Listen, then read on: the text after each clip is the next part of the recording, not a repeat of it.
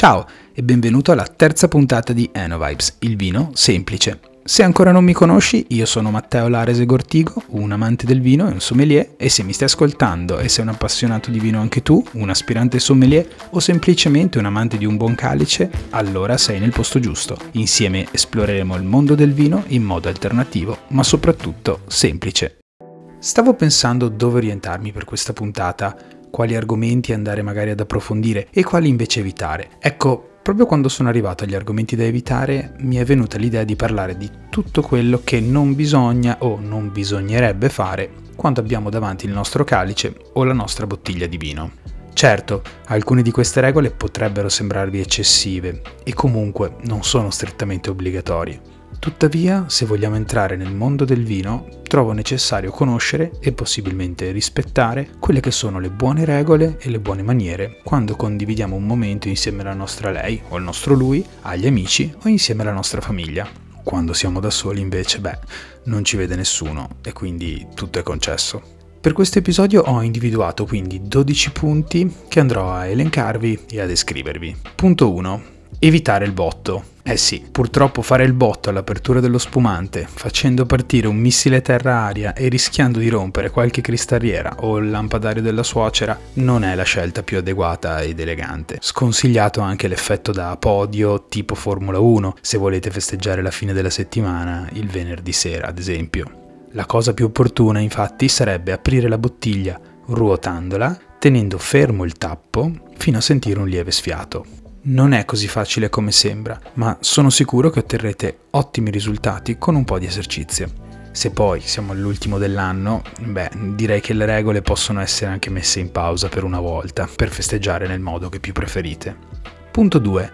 Non far roteare lo spumante nel calice. Eh sì, se vogliamo rovinare tutto l'impegno che i vigneron e gli enologi hanno messo nella realizzazione del vino, nella sua spumantizzazione e nella sua resa, poi all'interno del nostro calice, basta far roteare il calice appunto con lo spumante un paio di volte. Con tutte le altre tipologie è corretto far roteare il vino nel calice, evitando comunque l'effetto centrifuga. Bastano infatti pochi movimenti per vedere la consistenza o, in modo più semplice, la densità del vino nel calice e per esaltare i vari aromi e il profilo olfattivo del vino. Altra storia quindi per le bollicine. L'anidride carbonica infatti, grazie alle catenelle che si formano nel nostro calice, spinge naturalmente gli aromi olfattivi verso l'alto. Questo è anche il motivo per cui i calici da spumante sono più stretti e alti rispetto ai calici per i bianchi fermi o i vini rossi. Punto 3. Non capovolgere la bottiglia nella glassette.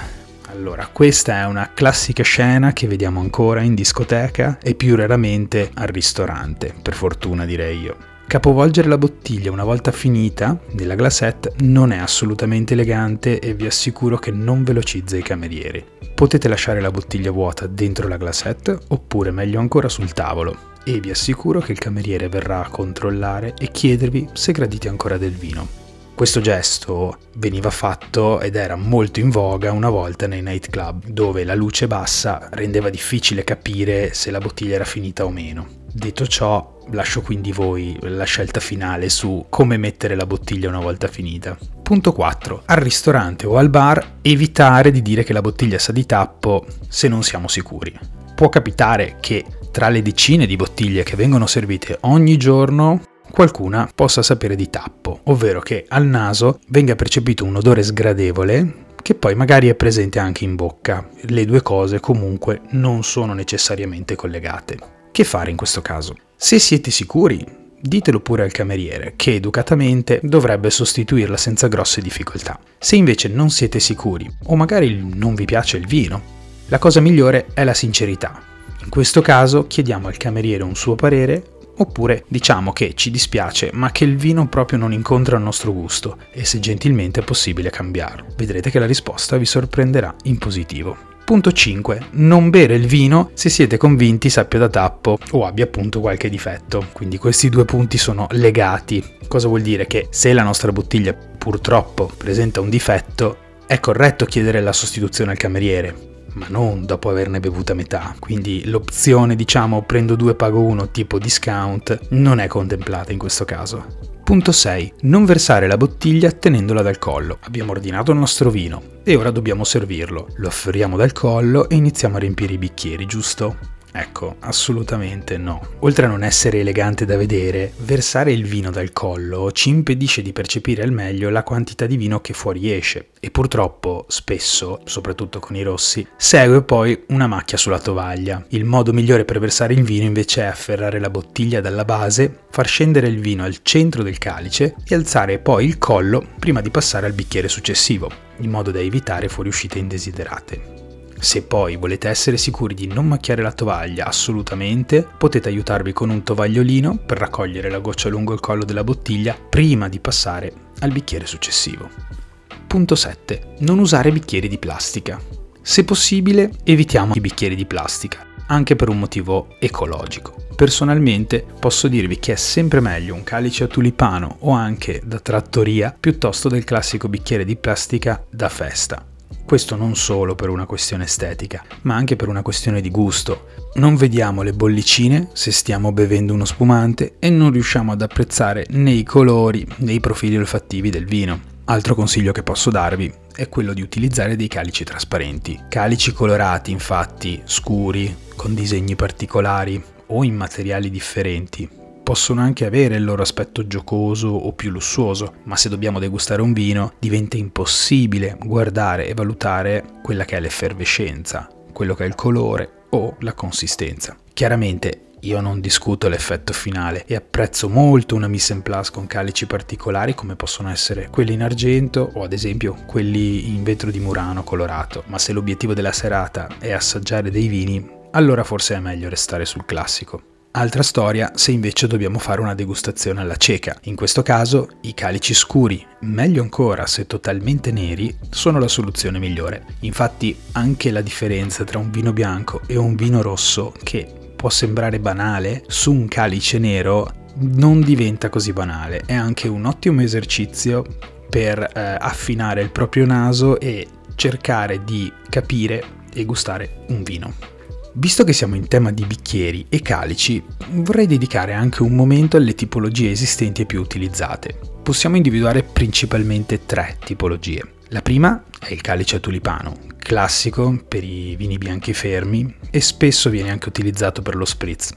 La seconda è il balloon, cioè un calice più ampio che meglio si adatta ai vini rossi. La terza è la flute, ideale per gli spumanti grazie alla sua forma stretta e allungata.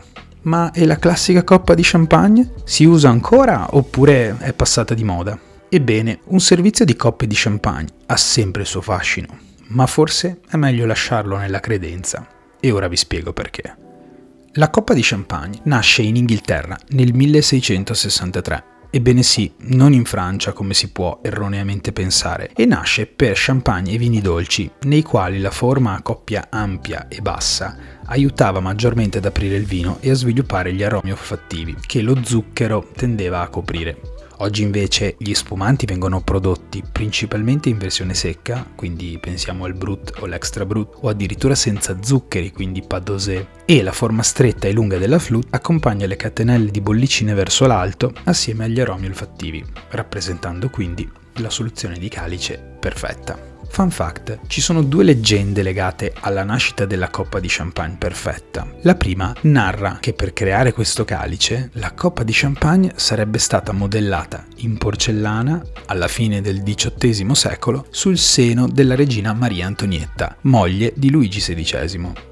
Inizialmente fu pensata per bere il latte e solo in un secondo momento fu poi realizzata in cristallo ed usata anche per lo champagne. La seconda leggenda invece narra che la coppa di champagne sia stata modellata sul seno ma di un'altra donna, ovvero l'amante di Luigi XV, chiamata Madame de Pompadour, la cui passione per lo champagne era ben nota. Oggi nessuna delle due leggende trova fondamento, ma a prescindere da questo possiamo affermare che il seno come unità di misura piaceva particolarmente all'epoca. Punto 8. Non tenere il calice come una coppa dei mondiali. Qual è il modo giusto per tenere un calice? Beh, diciamo che la regola principale è tenerlo dallo stelo, possibilmente nella parte più bassa, oppure, se si è più pratici, anche dalla base, che diciamocelo forse fa anche un po' più figo.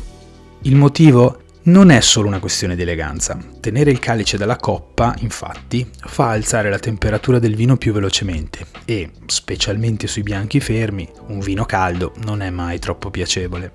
Inoltre, la presa dovrebbe essere il più lontano possibile dal naso, proprio perché anche le nostre mani potrebbero andare a modificare il profilo organolettico del vino. Immaginiamo di avere un bel tagliere di affettati davanti da spizzicare durante un aperitivo. Sicuramente l'odore di salame formaggio sulle mani non è un odore leggero e può andare a incidere sulla percezione olfattiva finale. Punto 9. Non inventare temperature di servizio. Molto semplicemente, al netto di alcuni casi specifici, cerchiamo di non servire bianchi fermi a temperatura ambiente o vini rossi appena usciti dal frigo. Sembra banale, ma un bianco fermo, servito a temperatura ambiente, risulterà più pesante e poco piacevole mentre un rosso servito troppo freddo perderà totalmente ogni piacevolezza olfattiva e gustativa. Restando poi in tema temperature, come possiamo considerare l'opzione bottiglia di vino in congelatore? Sarebbe da evitare. La cosa migliore infatti sarebbe ricordarsi due ore prima di mettere la bottiglia in frigo.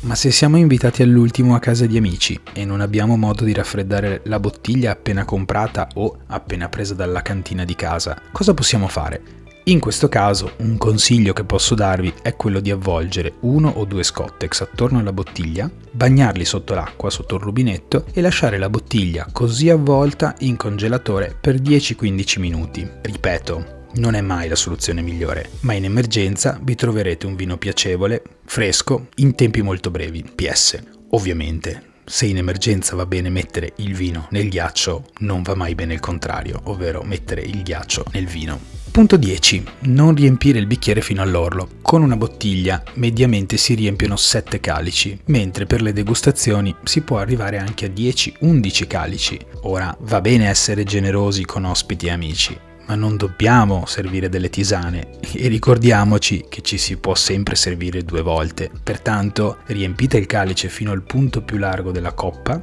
che oltre a essere una scelta più elegante, renderà più semplice degustare al naso e alla bocca il nostro vino. Fun fact, a proposito di quantità, perché le bottiglie di vino sono da 0,75? Ebbene, non è una misura così strana come può sembrare. L'uso della classica bottiglia, che vediamo ancora oggi sulla nostra tavola, risale infatti al XIX secolo e a quell'epoca i principali compratori di vino erano gli inglesi, che però, come sappiamo, non utilizzavano il litro come unità di misura, bensì il gallone, che corrisponde, un gallone corrisponde circa a 4,5 litri.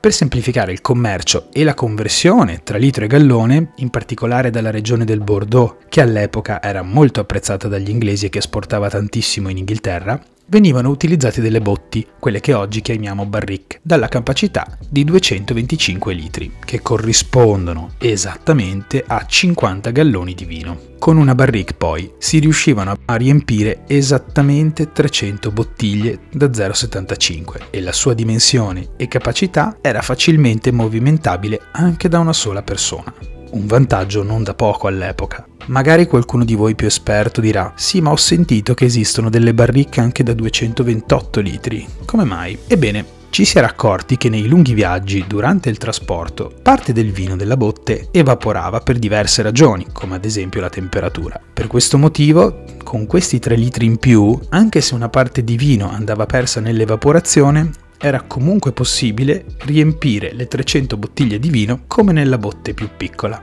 Ultima curiosità, perché le casse di vino che acquistiamo sono da 6 bottiglie e non da 4 o da 10 ad esempio? Ebbene, 6 bottiglie da 0,75 corrispondono esattamente ad un gallone inglese. Ecco svelato come mai si utilizzano 6 bottiglie o multipli come ad esempio le casse da 12. Punto 11. Non inventarsi l'ordine corretto per servire il vino. Questa è una regola tanto semplice quanto importante. Ogni vino ha la sua tipologia e va servito rispettando un corretto ordine. Si parte dagli spumanti secchi, si continua con i bianchi fermi più leggeri, passando poi a quelli più strutturati, successivamente i rossi giovani, e poi i rossi più corposi, che magari hanno fatto anche legno, per andare a terminare con vini passiti o vini dolci. Ah, per la cronaca, non abbiniamo mai dolci con spumanti secchi. Capisco che l'idea magari di fare bollicina di champagne secca col dolce possa essere mm, piacevole, divertente, ma questa non è la scelta più corretta. Sì, per le bollicine extra dry, dry e douce, quindi dolci, ma no per le bollicine padosé, brut nature o brut quindi secche. Il motivo? Beh, in abbinamento il contrasto tra un vino secco e la dolcezza del piatto non esalterà né il vostro vino né la vostra portata, con un risultato spesso deludente da entrambe le parti. Punto 12. Non usare sistematicamente il decanter. Il decanter di varie dimensioni e design è un ottimo prodotto da usare durante le cene, sia a livello funzionale che indubbiamente anche a livello estetico. Ma cos'è esattamente il decanter e a che cosa serve? Il decanter simile ad un'ampolla o anfora di vetro o di cristallo trasparente, è una sorta di contenitore che serve appunto per decantare quei vini più importanti, maturi e di lungo invecchiamento. PS, stiamo parlando di vini rossi. Decantare però non significa propriamente ossigenare, questa infatti è solo una conseguenza del processo. In realtà serve per separare i residui solidi dal vino. Il vero processo di decantazione richiederebbe anche un cestello dove poggiare la bottiglia e una candela necessaria durante il travaso per individuare le particelle solide lungo il collo della bottiglia e quindi permetterci di fermarci in tempo evitando che vengano versati le parti solide nel decanter. Ma quindi serve oppure non serve? Beh, per l'utilizzo che possiamo farne a casa è sicuramente un prodotto ottimo da avere ma non necessario. Per la gran parte dei vini che beviamo infatti non ce n'è bisogno. Il mio consiglio è quello di utilizzarlo intanto solo con i vini rossi che hanno qualche anno alle spalle, anche senza l'aiuto della candela, ma facendo comunque attenzione a travasare effettivamente il vino evitando i depositi solidi guardando all'interno del collo della bottiglia. PS, ci sono poi varie storie o leggende su quante ore aprire prima il vino in base all'annata. Ho sentito anche qualcuno che diceva di considerare un'ora per ogni anno di invecchiamento. Beh, sappiate che in generale, a prescindere dall'annata della nostra bottiglia, quando apriamo il vino una mezz'ora prima di servirlo è più che sufficiente, sia esso un vino di 3, 4, 5 o 10 anni. Il vino si aprirà infatti al naso nel calice, dove poi potete apprezzarlo al 100%. Bene, abbiamo terminato i 12 punti, tuttavia c'è ancora una cosa che tengo particolarmente a dirvi, ma più che una regola vuole essere un consiglio, ovvero non sentiamoci in colpa ad ordinare il vino meno caro in carta. Le carte dei vini che ritroviamo al ristorante spesso hanno prodotti per tutte le tasche, dai vini più economici fino a quelli più ricercati e famosi, ma ricordiamoci che il prezzo non è sempre un elemento discrezionale nella qualità del del prodotto. Ad esempio, è facile che i vini locali abbiano prezzi più bassi, ma non qualità inferiore e a volte anche i vini della casa possono regalare qualche sorpresa. Tutto questo per dire che nella scelta del vino alla carta non dobbiamo mai sentirci giudicati nella scelta e non dobbiamo mai sentirci obbligati a prendere una bottiglia con un prezzo medio solo per non sembrare tirchi. Scegliete sempre il prodotto che più vi incuriosisce o che vi piace, anche fosse il meno caro di tutti. Bene, siamo arrivati alla fine della terza puntata di Anovibes. Io ti ringrazio per avermi ascoltato, spero di esserti stato utile e di averti fatto scoprire qualcosa di nuovo nell'approccio al vino. Se ti è piaciuta la puntata puoi lasciare una recensione positiva e se hai qualche dubbio o curiosità puoi scrivermi in DM sul nuovo profilo Instagram di Anovibes, il vino semplice, che ho appena aperto. Sarà un piacere risponderti. Inoltre, se sei curioso o curioso di saperne di più, attiva la campanellina, segui il podcast e ci vediamo alla prossima puntata. Ciao!